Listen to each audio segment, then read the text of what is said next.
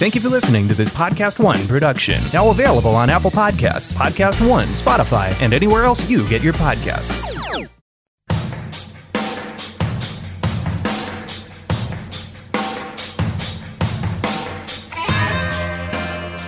We called ourselves the New Yardbirds for that. After that, it was Led Zeppelin.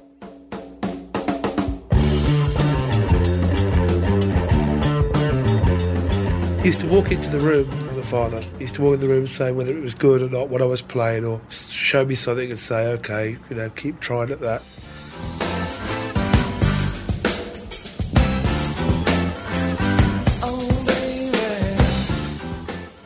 And Peter had this great idea no publicity, keep people away. It's like being employed as a, a PR to keep the press away.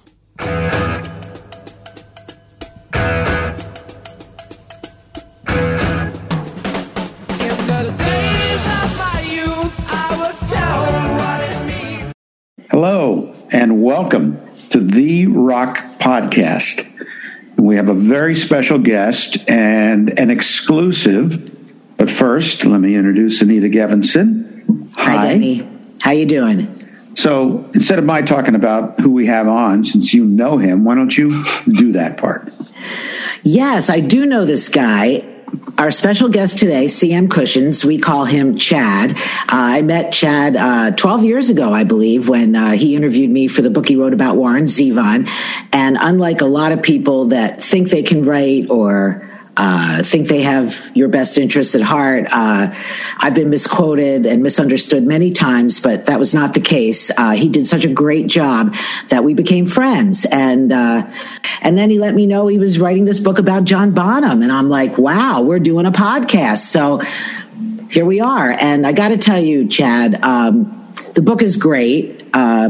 I can safely say, uh, as a person who thought they knew a substantial amount about Led Zeppelin, I was amazed at the amount of research and the amount of things that I uncovered. And the, it's just, it's a really great uh, Led Zepp 101 uh, for anybody out there that wants to know about uh, anything about this band and specifically the life of the complicated, amazing genius John Bonham. So, congratulations. Well, thank you, Anita. That was a really beautiful intro, and thank you for all of your kind words. I feel very lucky that we did stay in touch and stayed friends after uh, I had so much fun interviewing you. Um, and I'm really appreciative for the feedback on this book. I uh, I started it pretty quickly after handing in the first draft of Warren's biography, and it it had its own challenges, but. Uh, this one took, I think, if it took about three years to put this one together, but I had had an inkling that Zeppelin, in some capacity, might be the next topic. I'm so glad that everybody that you know on your show has liked it, who's read it so far. That means a lot. So, so before we start, let's just remind people um, that this is the news that we all heard back in 1980. The drummer was found dead in bed yesterday after a night of heavy drinking and hard rehearsal. An autopsy is set for today, but police feel that John Bonham may have died by choking to death after vomiting in his sleep. The first major Led Zeppelin tour in three years had been set to begin in just a couple of weeks, but it appears to have been canceled now. And there is a question as to what Bonham's death will mean to the group. British DJ Nicky Horne. So many tragedies have befallen this band um, that I, I really think that this is the final, it must be the, the end. But the record company will not speculate on the fate of the group. So let me ask you, how did you decide to do a book on John Bonham? Well, I I would like to ask you the same question as well. I'm curious myself about your book. Uh, I'm a huge Zeppelin fan. I'm a tremendous Zeppelin fan, and I don't play favorites because you can't have a band like Zeppelin without the major contributions of all four members. I'm a huge fan of Plant's solo work, Jimmy Page, John Paul, John, all of them. But Bonham, to me, when I first heard Led Zeppelin's music, the drums hit me in, in, in a very visceral way. And I became a huge fan based on the sound of the drums, his playing, and how it was recorded and produced. Uh, but and I wanted to kind of take on the challenge of writing about a member of an entire ensemble. Bonham has been spoken about and has appeared on so many different lists for, for rock drummers. He's usually at the top of it, but uh, he's a personal hero of mine. I'm it, it, was it was a an opportunity to tell the Zeppelin story from a, a perspective that doesn't get uh, enough focus, I think, and that would be John's John's perspective, John's point of view. When you're doing a book like this, uh, where do you start? I I was lucky that with this one, I was able to put out feelers for who I would uh, be able to speak with. I started gathering materials just for fun, reading about Zeppelin's history for fun while I was finishing up uh, the first draft of Warren's book. So my starting point was to read as many books as, as I could get my hands on that were readily available while I was still finishing another project, and really going back to archived reviews of their of Zeppelin's original concerts and original uh, albums because now there's so much uh, material that looks back on them retrospectively, which is still valuable, obviously. But when you see how the band was perceived in real time, and go through the chronology of their original shows, the original tour, and if you go back and you look at the articles and how they were being perceived at the time, it tells you so much. I had a great time starting by reading about what the public and what critics thought of John Bonham before anybody knew he was going to become the legend that he is now. So the starting point was to kind of go in chronological order, reading materials as they were published and to try and follow a narrative without knowing that they were going to become the legends that they are now, in particularly him. Do you know how many uh, interviews you did?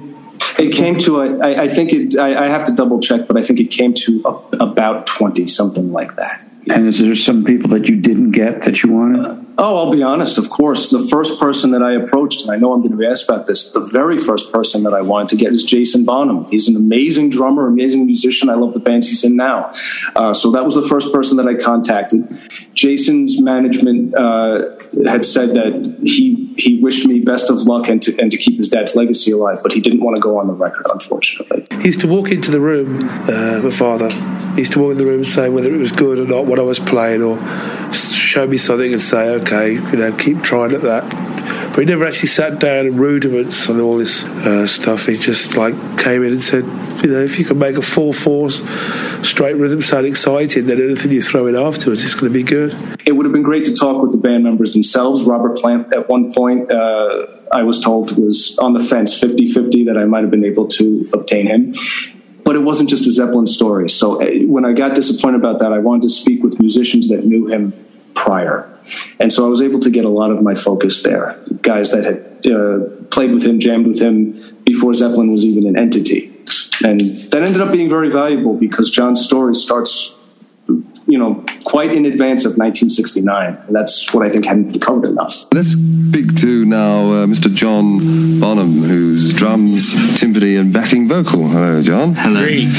So glad you can make it along. Um, what uh, sort of things were you doing before Led Zeppelin was formed? Um, nothing really. I just played with Tim Rose for mm-hmm. about um, two months before joining Led Zeppelin. But mm-hmm. before that, nothing sort of worth mentioning. Tim Rose was where he got scouted. He was playing that gig uh, for a couple of months and, and was at a Tim Rose uh, performance when Jimmy Page actually showed up with Peter Grant to kind of uh, scout him for you know, soon to be called Led Zeppelin. They were still the New Yardbirds. But uh, Bonham had had had a uh, an affinity for the drums since he was a child, largely self taught and also an amazing listener. Many of his biggest heroes as a kid were big band drummers and jazz drummers, which I thought was fantastic because I'm a big jazz buff uh, myself. I play piano, but jazz music is a big thing to me. Yeah, Gene Krupa and, and, Buddy Rich, right? Those are the two big ones. You got it. And and it's funny because that that interest did stay with him over the years. I, I was told that he would you know pay attention to you know what people like uh, Billy Cobham and Tony Williams were up to in uh, the late 60s and 70s. You know where jazz drumming evolved too. Uh, so I think John always had a huge fascination and, and, an appreciation for jazz percussion. It never went away. But he did play with his first bands starting when he was still a teenager. Uh, the Blue Star Trio was one of the earliest ones. Uh, the, it, it, came to about a dozen before the New Yardbirds became his full time job, but largely self taught. Uh, he did have a couple of mentors as a kid, and one of them was a gentleman I got to speak with named uh, Gary Alcott, in, in uh, who's still in Birmingham. He's a, a, jazz drummer still in his 70s, still touring. So he knew John when John was about 16, 17 years old and taught him some things, paradiddles and some of the earliest stuff. So he did he did the construction job though. His father, yeah. but and and he worked uh, as a laborer while mm-hmm. he was playing in bands uh, for a pretty long time. I mean, he was 16 and he was still working construction, and he no, and it, a part there was a part of him that actually liked that because he was making a living, and then he hadn't met his wife yet, but then he soon met, he met Pat yet, yeah. Then he soon meets Pat, and then he's got a child, and now he's got to keep working. But he wasn't one of those guys that refused to do any job that wasn't music. The thing that's interesting is that the, the guys from Zeppelin, I think this might apply to perhaps all four of them, in particular, Page and Plant. They loved real blues musicians, the real early stuff, Robert Johnson, real Delta blues. They were huge aficionados of that. And that music, of course, comes out of uh, poverty and, and traveling musicians to go where the work would take you. But the thing that's interesting about the members of Zeppelin is that they weren't particularly poverty stricken when they were kids themselves. Uh, they came from from middle class or or not completely well off, but comfortable upbringings as kids. They just loved the music, and Bonham's. Uh, grandfather had founded this very successful construction company in Birmingham that had lasted a few generations already. And it was kind of an unspoken thing that John would probably take it over at some point. He had, he had a younger brother, Mick, and they both worked on those construction sites. Their first job was helping dad. I think the camaraderie of working together, because it was a family business, and, and working with dad, and John actually had a certain amount of skill with it, would use some of those skill sets from the construction site when he would build uh, you know speaker cabinets and do modifications to his drum sets. And before his passing, not that not that far in advance of his passing, he actually had started to bring back the construction business. When Zeppelin was not touring during those gaps, they brought back their father's business and started to rebuild homes. I think there was uh, some serious sense of normalcy in being part of a family business with his brother and with his father, and there was a comfort level of, of always being home when he could.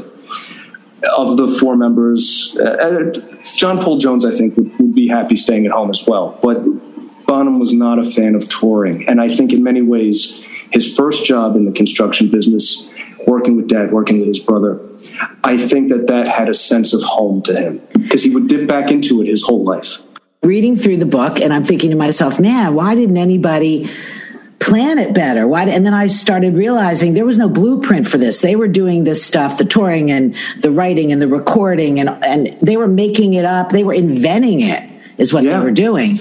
That's, so I, you know, but but even having said that. Um, their managers, they were, well, especially Peter Grant. I mean, I know there were some pros to what he did mm-hmm. and what he wouldn't allow. And if you want to go over some of those odd things, I know that they, they, they wouldn't do this Ed Sullivan show, correct? Mm-hmm. Yeah. Television okay. was, was off the list for the most part. Yeah. They wanted people to have to go see them in person.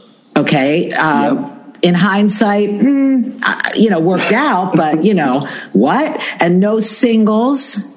No not singles, they could not release singles, right? Mm-hmm. It's well, there, there's so much in, included in what your overall observation is with that, Anita. That's true. They were trailblazers in so many ways have to remember the Beatles, and, and you had brought this up in conversation. You and I talked about this.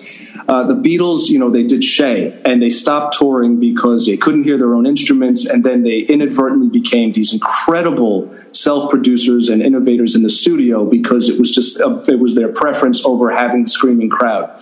And the Rolling Stones had played a couple of tremendous venues already, but Led Zeppelin, because of the demand that they mandated because they weren't on television, because the, their film, The Song Remains the Same, wasn't released until many years later, and because there weren't singles. The idea of the concept album, which people gravitated towards a full LP with Zeppelin, every album became a concept album because you had to have the LP. So you had to take it as one great, you know, cohesive unit, which was brilliant that the marketing dictated you accept the full album. And because you had to go see them in person, they inadvertently uh, really were the first major band that you could consider arena rock. Nobody had the same amount. I mean, there was Cream, The Who, there were huge bands, there were the Stones, but Zeppelin's uh, strategy, especially uh, Jimmy Page and Peter Grant, the way that they had constructed full ownership and the marketing strategy behind the artistry. It was both, and it's not to take anything away from the music, they're artists, but the marketing that that they had, it um, it was unprecedented, and there was no blueprint for the type of fame and what they got away with. You're absolutely right about the publicity thing because yeah, I've talked tell to. I've talked to Bill Harry. I don't know if you know who he is. Okay, and, and Bill, Bill, just so you know, he came he, he came out of the Mersey Beat uh, area. He knew the Beatles, and he was just connected with everybody. So when Yeah. Peter Grant was looking for a PR guy, Bill Harry had already moved to London, and Yeah. but he told me he said, you know, I, I can't believe it. They, they hired me to to be the publicist to keep the press away. Peter Grant wanted me to take over the publicity for his uh, band, which he called at the time the New Yardbirds. And Peter had this great idea no publicity, keep people away. It's like being employed as a, a PR to keep the press away, which created this amazing sort of image. That's a, an awesome point. Yeah, that's um, But let me ask you something else I wanted to clarify. I love your opinion. What is it about the Midlands, Birmingham, that area? I mean, much music I talked to Glenn Hughes, and he said, Mm-hmm. you know, it's like the, the hard rock capital of the world, all the people that came out of there. You know, and once again, th- th- this is, we- you know, Robert and I and John and, and Ozzy and Tony Iommi and Geezer and Rob Halford were all born in this part of the world. For all intents and purposes, it's the birthplace of hard rock in the UK. Um, and, you know, um, Black Country Woman, sure. Black Country Communion, it's it's a thread if you want. You know, we're not uh, taking from Zepp. We love Zepp. We- We're part of Zepp in the in the family with Jason in the band. Uh, we're all we're all really uh, uh, joined at the hip. They're all from that area. There's a huge music culture that takes place there, and I think part of it. This was summed up. One of the one of my favorite. Uh, I don't play favorites, but one of the most entertaining interviews that I had gotten was with a, a man named Jim Simpson. And Jim Simpson owns a, a, blues and rock club in, in the Midlands currently, and is a musician. He was with Locomotive, one of the early bands that Bonham was in, and he is a music producer as well. So he produced John before Zeppelin was a thing. And then Jim was also one of the earliest managers for Black Sabbath before they took off. And I got to speak with uh, Jim, who's a really cool, funny, fascinating dude who's also a huge jazz fan as well, and a, a jazz musician. I, I, I, he's a trumpeter. But the way that he had described it when we were talking is that there you have very few options if you are from that area. The Midlands in general, Birmingham or, or Brum, as, as it's referred to, is a very big industrial city. But it also has a bustling music culture. So you have these two things. If you're interested in not spending the rest of your life in some form of manual labor, well, I don't know if it's that way now, but at the time, we're talking about the 50s and 60s after World War II, if you were uh, the children of, of, of, you know, the soldiers who had fought in World War II, that age bracket, baby boomer age, although in the UK, it, you had two options. You could either join the manual labor force, which would be working in the factories over there, and or the construction business, which Bond's family had, or if you really wanted to be a musician, you had a lot of music clubs. But there's almost like uh, an angst and an industrial sound to how the music was approached through all the bands that you had named. And I think John's style of playing, I don't know if Zeppelin itself would be described it the same way, but his style of drumming has that big, heavy, almost industrial sound, which is like the sound of his drums is is is uh, is his way of articulating. I think those types of feelings. Tell us the story now of how John got spotted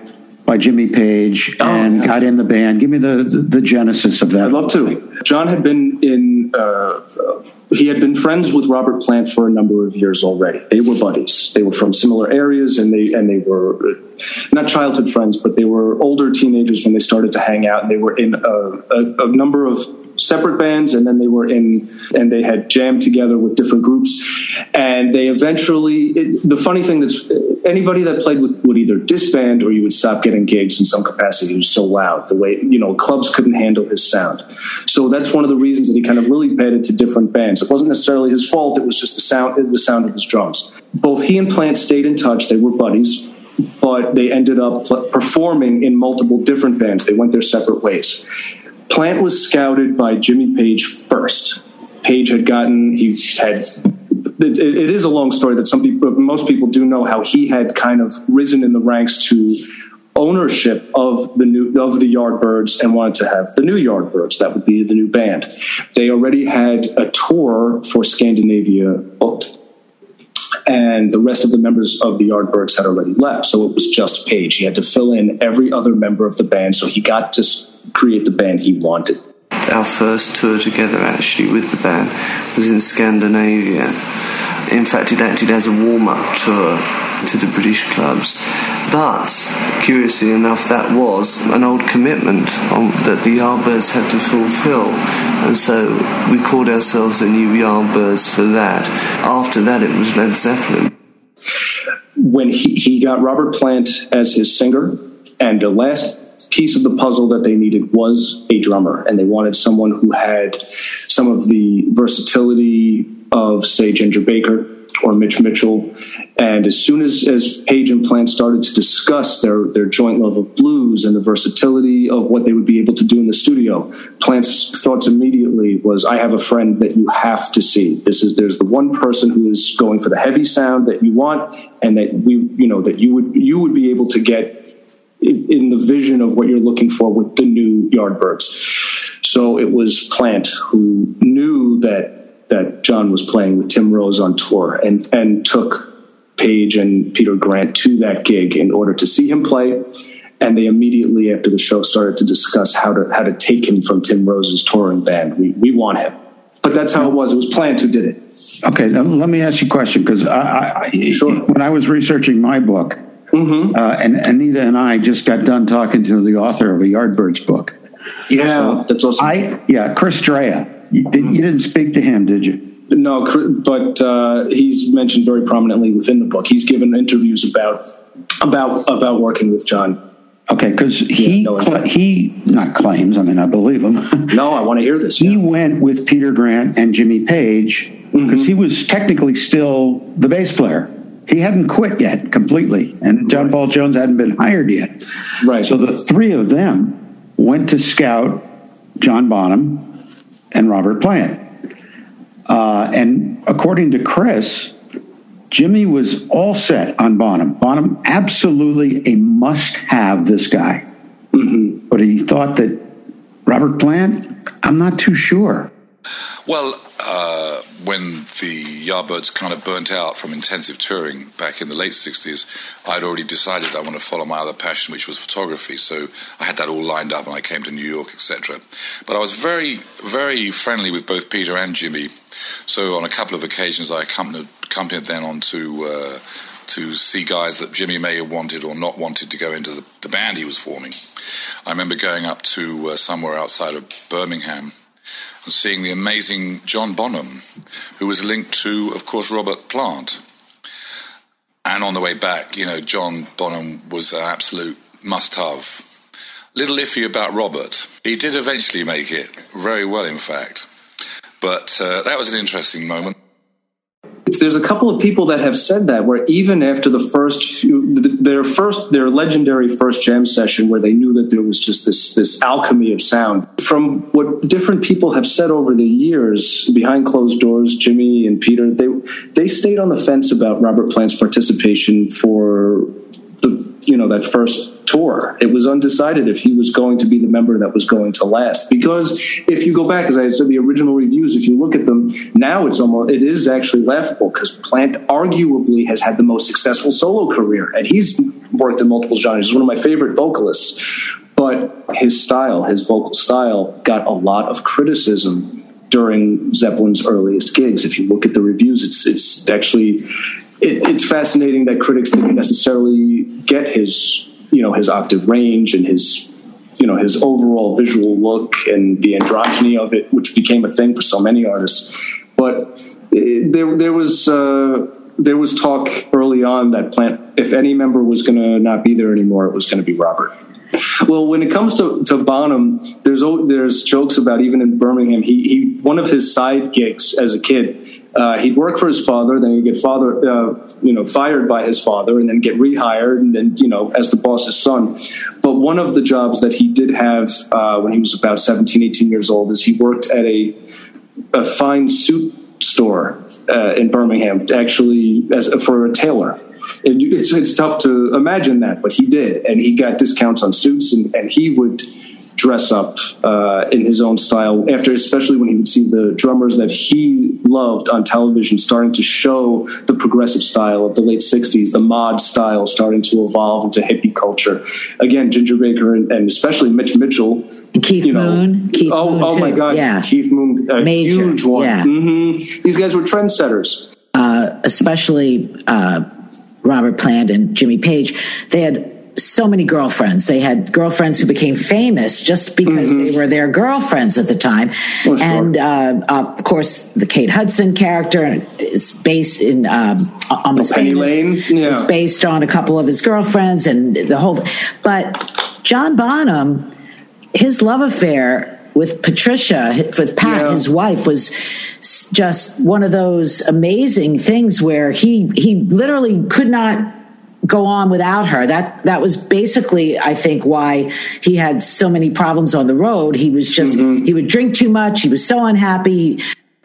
I, I'll be honest. I'm really glad that you brought that up because th- this was one of the early concerns that I would have because I try and be as objective as possible and I don't like to omit material when it's very important. I was actually very, very pleasantly surprised that John Bonham's activities on the road didn't include any anything that was really outside of his marriage. If if you get to the core of it, you know he was known as the hotel room destroyer. All right, yes, very heavy drinker, which was something that goes back to his you know his his his childhood friendships with people. That was a, that was a cultural thing. But his love of Pat, I think, was one of the driving forces of why he wanted to be successful. Uh, it was love at first sight with the two of them. They had a very happy marriage, and Jason and Zoe's mother, and and you know she was really good for him. She was home to him from from everything. That's what it points to. He wanted to offer her stability, which is why it came down to whether he would even stick with drumming. He had promised her he wouldn't unless he'd get a stable gig or take up his father's offer to take over the construction business. John's uh, behavior on the road, and I was told this by a number of people that were, that were there. Uh, it was a certain amount of discontent from being away from his family and, and the familiar surroundings for so long. He he was kind of a wreck without Pat for such long periods of time. I liked knowing that about him. It, it felt better to write about someone where you could uh, relate to those, you know, not necessarily superhuman on stage qualities, but the human qualities about it. And that was probably one of the most beautiful things about him that I had that I had heard. His loyalty to her. Which so, uh, which uh, behind the scenes people did you get a chance to to talk with? The most enjoyable interviews that I had ta- that I had gotten with anyone affiliated with Swan Song, there were two that I, I really enjoyed a lot, and I have to give a shout out because they're just great guys. Danny Goldberg, who uh, is uh, a, a, very, very legendary music uh, manager for, for decades at this point, because Danny, when he was in his 20s, he had worked PR for, for Swan Song. I'm sorry, before it was known as Swan Song, but he was then scouted to be the vice president uh, by Peter Grant, who he still refers to as, as his mentor. Danny is an awesome person and was helpful in major ways with both books that I've done, and he had great stories about being on the road with Zeppelin. And thanks to him, I was able to get uh, Neal Preston, their official photographer, as, uh, who had great stories of being on the road, 1975 in particular, uh, being the band. Those were those were two big, lo- longer interviews that were part of the book. So you know about Danny's famous, uh, you know, bigger than the Beatles Oh, oh, the uh, uh, was that was the newspaper headline, as I recall, right? Well, the first two shows of the 1973 Led Zeppelin tour were were outdoor stadiums. Um, most of the shows were in arenas, but the first two were in stadiums. First one was at Atlanta Stadium, and the second one was Tampa Stadium. Tampa had a capacity, a paid capacity of 56,800, which was slightly more than what Shea Stadium had sold when the Beatles had played there some years earlier. So I invented the idea that this had broken the Beatles record for the best show by an artist. And of course, the Beatles, if, if Shea Stadium had held more seats, they could have sold more tickets. It wasn't that Led Zeppelin was actually more popular in 1973 than the Beatles had been in 1965, but it so happened that Tampa Stadium held about a thousand more seats. So uh, you know, because I, I, knew the critics were not going to say the music was great, not then, not in 1973, and so that became kind of the big selling point was bigger than the Beatles. And in fact, when I saw the Led Zeppelin reunion show in London, they showed a little videotape, which I guess is included on the DVD uh, re-release of "Song Remains the Same," from a Tampa TV station where the guy was kind of reading the talking points from my press release, but bigger than the Beatles, you know. So I felt this corny uh, gimmick uh, must have appealed to the band since they were still using it 30 uh, some years later. Danny tells a story better, obviously, than anybody, but he also has an awesome sense of humor and a great memory, which is perfect for someone affiliated with rock history. But what, what I enjoyed also is when Peter Grant had told Danny when they, when Zeppelin played at uh, Atlanta, sold out, packed house. Someone needs to say that you know this is the biggest thing since Gone with the Wind. You know the biggest thing in Atlanta since Gone with the Wind. He, and he asked Peter Grant, do, "Do you want me to say that you said that?" No, someone has to say that. So Danny had to attribute the Peter Grant's quote to someone and got permission from the mayor of Atlanta that he could attribute it to him. It shows how grandiose the you know the, the power was with Zeppelin's hold over how they how they ran the media, but at the same time, I, I liked that there was such loyalty in, in how the strategy worked between Grant and his musicians. Danny was able to fill in a lot of uh, gaps in trying to understand Grant's love of, of Page and what he saw in him when he was representing him.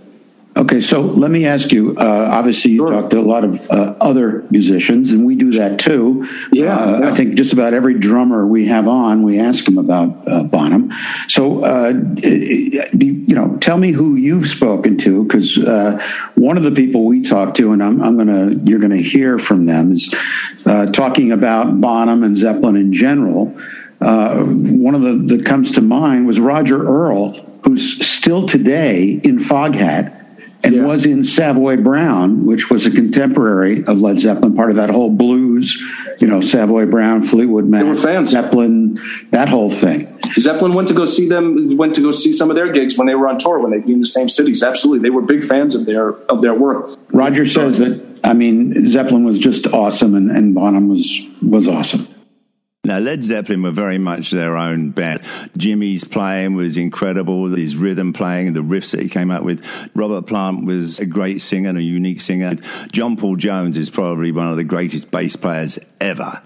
And I don't think I could ever, ever say enough about how John Bonham played and like what he did to rock and roll music all of them were great musicians. Yeah, they were totally unique. They had a whole different approach. They had a, a whole different attitude uh, and power to playing that other bands at that era didn't even think about. Their music and the, the, their interpretation of other people's songs was like unique and gave them, uh, you know, gave them a huge place in like you know rock and roll history. It's it's cool talking with drummers who who put Bonham on that shelf because they're able to break down what it is about their playing that affected them the most the the drummer who I, I had probably the most fun speaking with because I've been a fan for years, but their their paths only crossed one time. They weren't necessarily contemporaries because it's it's Stewart Copeland. They're uh, you know the Police were up and coming in the late seventies, and Bonham for all the competitive edge that he had when it came to his contemporaries, you know, musicians had that, you know, this this playful competition. Bonham was actually really kind to younger musicians and was a big advocate for the, the up and coming bands that were that were, you know, following in their footsteps. He loved the police. He took Jason and he took his sister Deborah to go see a police gig when they when they were uh, in Birmingham, and told Stewart Copeland, who was I think 19, 20 years old at the time, "You're the guys that are going to knock us off off the charts." Which is a huge thing for, for a young musician to, to hear. Uh, but Stewart Copeland was uh, one of my favorite interviews that I got to do because he not only told me what he loved about John's style, but also how it deviates from what his influences were. Uh, John's influences, meaning jazz and, and breaking it down. Led Zeppelin had a love hate relationship with the press. You want to address that? I think the only press person that they had a good relationship with was Chris Welch, who was yeah. the editor of Melody Maker. And in fact, he went on a number of gigs. The band would bring him on the on the on tour when they played Carnegie Hall. He was, he was telling me how, how, how Bonham just went nuts because uh, he knew that Gene Krupa had played there. My first ever trip to America was with Led Zeppelin. But the concert I was going to see was actually Led Zeppelin at Carnegie Hall, New York City, in October 1969. And that was a very historic event. Very exciting for everybody concerned, really. The audience reaction really surprised me because back in England in, in, those days, English fans were quite subdued or reserved, as you might expect. they wouldn't be screaming and shouting and hooting and uh, jumping on the stage and shaking hands with the uh, with the artists, which is what happened at Carnegie Hall. I remember John Bonham saying that he, he wanted to be really good that night because that was where Gene Krupa used to play, the famous dra- uh, jazz drummer, used to play at Carnegie Hall, and he remembered all those records, and uh, he wanted to be on good form, so he played incredibly well that night. That tells you a lot, I think, that, that he was still so starstruck being in the in this arena where where one of his own heroes had played. Yeah, Zeppelin did have a uh, a, a love hate relationship with the press, and I think it's because it's difficult. This is, this is what's interesting. I they did not they especially in the early years they did not get the most favorable press there were some scathed not across the board they got a lot of good write-ups but there was some some negative comments about their heavy approach in particular how they utilized a lot of blues music without the proper citations but they got called on it rolling stone was not happy when they noticed that zeppelin was doing that they were criticizing every aspect of of uh, Zeppelin's visuals, you know, you know, how how their performance on stage. Then when word would get around to their behavior within the hotels, how much money they were getting for each gig. What you know, Peter Grant's. Um, very very strong tactics in securing the money for each one of these gigs his you know these relationships with the promoters if you add all of that up there was negative press at the beginning zeppelin they were kids they were sen- you wouldn't think of them this way, but they were sensitive at the time.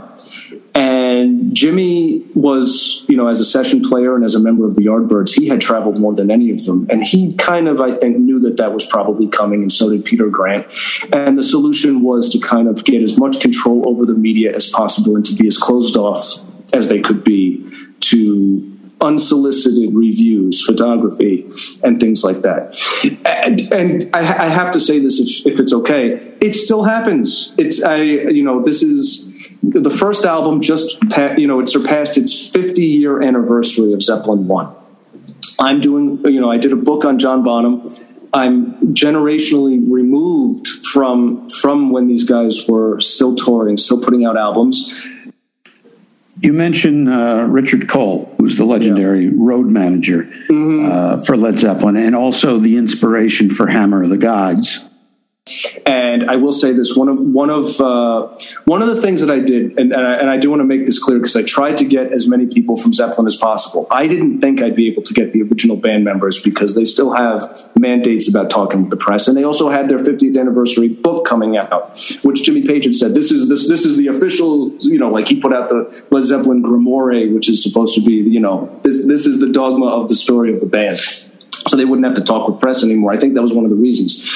But what I did do is I tried to uh, contact and interview as many of their biographers as possible. For example, if I can, if, if I may list that, uh, Chris Salewicz is one of my favorite music journalists, and he did this incredible definitive book on Joe Strummer years ago. And then in 2019, did this big, beautiful, thick biography, the defin- what is billed as the definitive biography of Jimmy Page the reason I bring this up is because Mark Blake, I have been a fan of Mark Blake as a music writer since I'm in high school. And just a few years ago, he did the authorized biography of Peter Grant.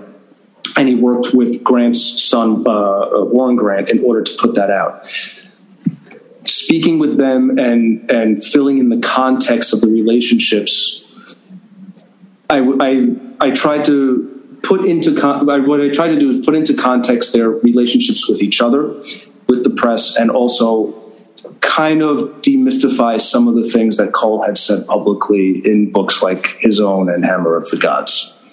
Because as you remember, a lot of a lot of the legends, a lot of the legendary type stories about Zeppelin and their behavior on the road stems from Hammer of the Gods, 1985, and one thing I remember about Richard Cole, because I, I, did have a chance to speak with him, um, and he had worked for Vanilla Fudge before yeah. Zeppelin, and he'd worked for Peter Grant for a while, so he had seen just about everybody. Even he was blown away by John Bonham and couldn't believe that they found this guy. The tour was paid for, underwritten by Jimmy Page, Peter Grant, and John Paul Jones. The other two, Bonham and Plant, were on salaries. There was five shows with the Vanilla Fudge. It was actually in the one in uh, Oregon where I really realised uh, during the drum solo. And I was standing there with Jonesy and I just said to Jesus Christ, where'd you find this guy? Yeah, that's uh, they actually connected. Uh, I think I think Bonham and Cole also connected because they were. Uh, what I think Richard Cole also was a, a, a drummer even uh, as a hobbyist drummer, which is not to downplay his, his musical abilities, but when he was uh, a kid, I know that he had played the drums and connected with John, and, and they had some of the same favorites. A lot of the, the jazz guys that we had listed, Krupa and, and Buddy Rich, and they got along very, very well. Now, the, the fact that, let me just go back a minute, the fact that uh, sure. Bonham, uh, that Jimmy Page chose Bonham yeah. to be the drummer, uh, was sort of in keeping with uh, it's actually Jerry Wexler who signed the band to Atlantic. Atlantic, yeah. He had a, a, a thing that he lived by, and that was only sign musicians who are virtuoso musicians because all they want to do is play with other musicians of, right. of that caliber.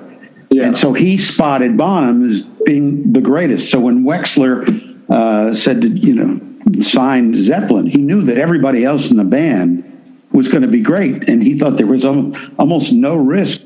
Phil Carson, who was an executive up at Atlantic Records, told me the Jerry Wexler story.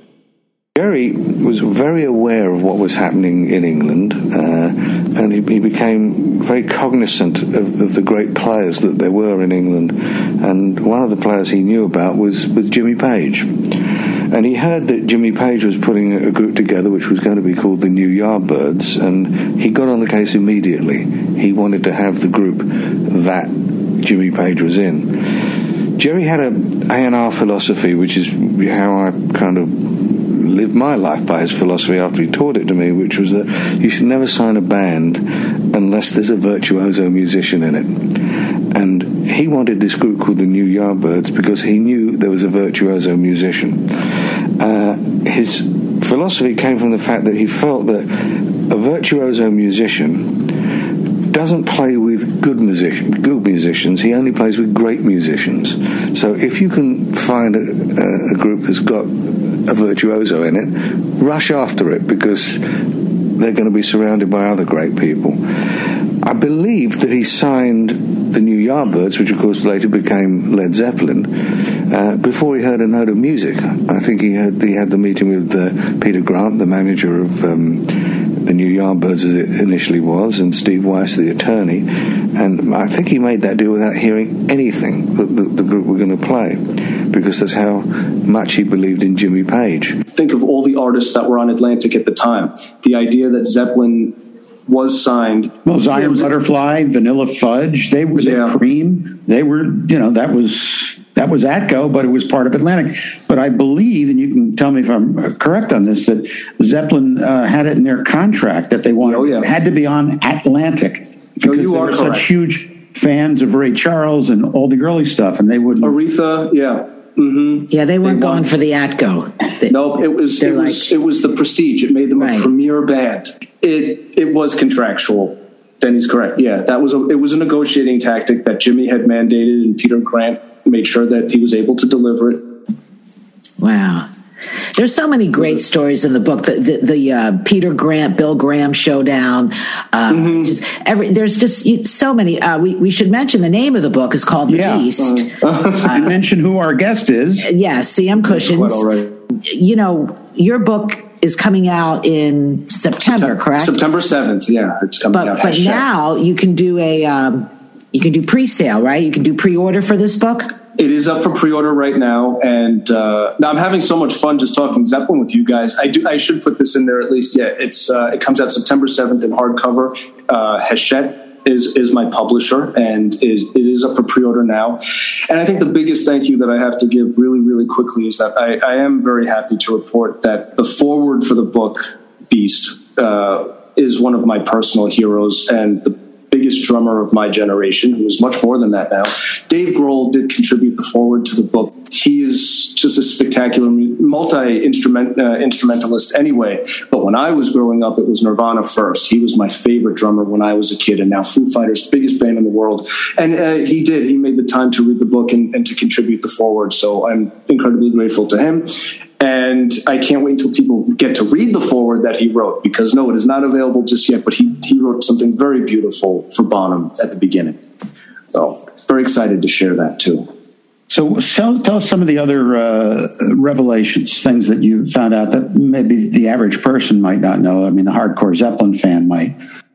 But as far as revelations are concerned, hardcore Zeppelin fans will recognize a lot of, of the tidbits of information and the minutia, and I understand that. But I think uh, I do I do try and write for a general audience where Zeppelin fans will enjoy it. Bonham fans, will you know, I think will love having his full story in one place at one time, and and have the new details interspersed throughout it, plus about his kits, his cars, and the anecdotes. It's the story of Zeppelin, but it's also John's story all in one with with their trajectory, their career. You know, the name of the book is Beast, but that's not just you know for bad behavior. I meant the beast of his sound, the beast of the music industry itself. It's supposed to mean a few things. Plus, it's you know Moby Dick is his famous solo, and you know it's a tip of the hat to Melville. So there's a few different reasons for that. What the revelations were to me is that he was a much more disciplined musician than you would ever realize from the the lurid tales of being on the road that people associate with him. Uh, Bonham was the first person to show up at soundcheck. He was the first musician that was there to hear how his drums were going to sound before anybody else got to the stage. That was fascinating to me. The idea that he actually tuned his kit for for for you know the, the, how the sound was going to play in different in different arenas in, in you know in different studios. He really was a musician's musician, and that goes back to his youth. He had great pitch, great sound, and uh, great hearing, which I think made him what would have made him an incredible jazz player if he played in a different genre. Learning learning about his musicianship and how serious he was with his craft, and that he was always uh, listening to new drummers to see what was out there. All that was fascinating to me, and hearing about what a wonderful uh, dad and husband he was to hear the human side of it. The biggest revelation to me is when you hear about the human side of the super the, the superhuman rock icon. There are a lot more warmer stories about him and why his his loyalty to his friends and family has kept kept people still very prote- protective of his memory.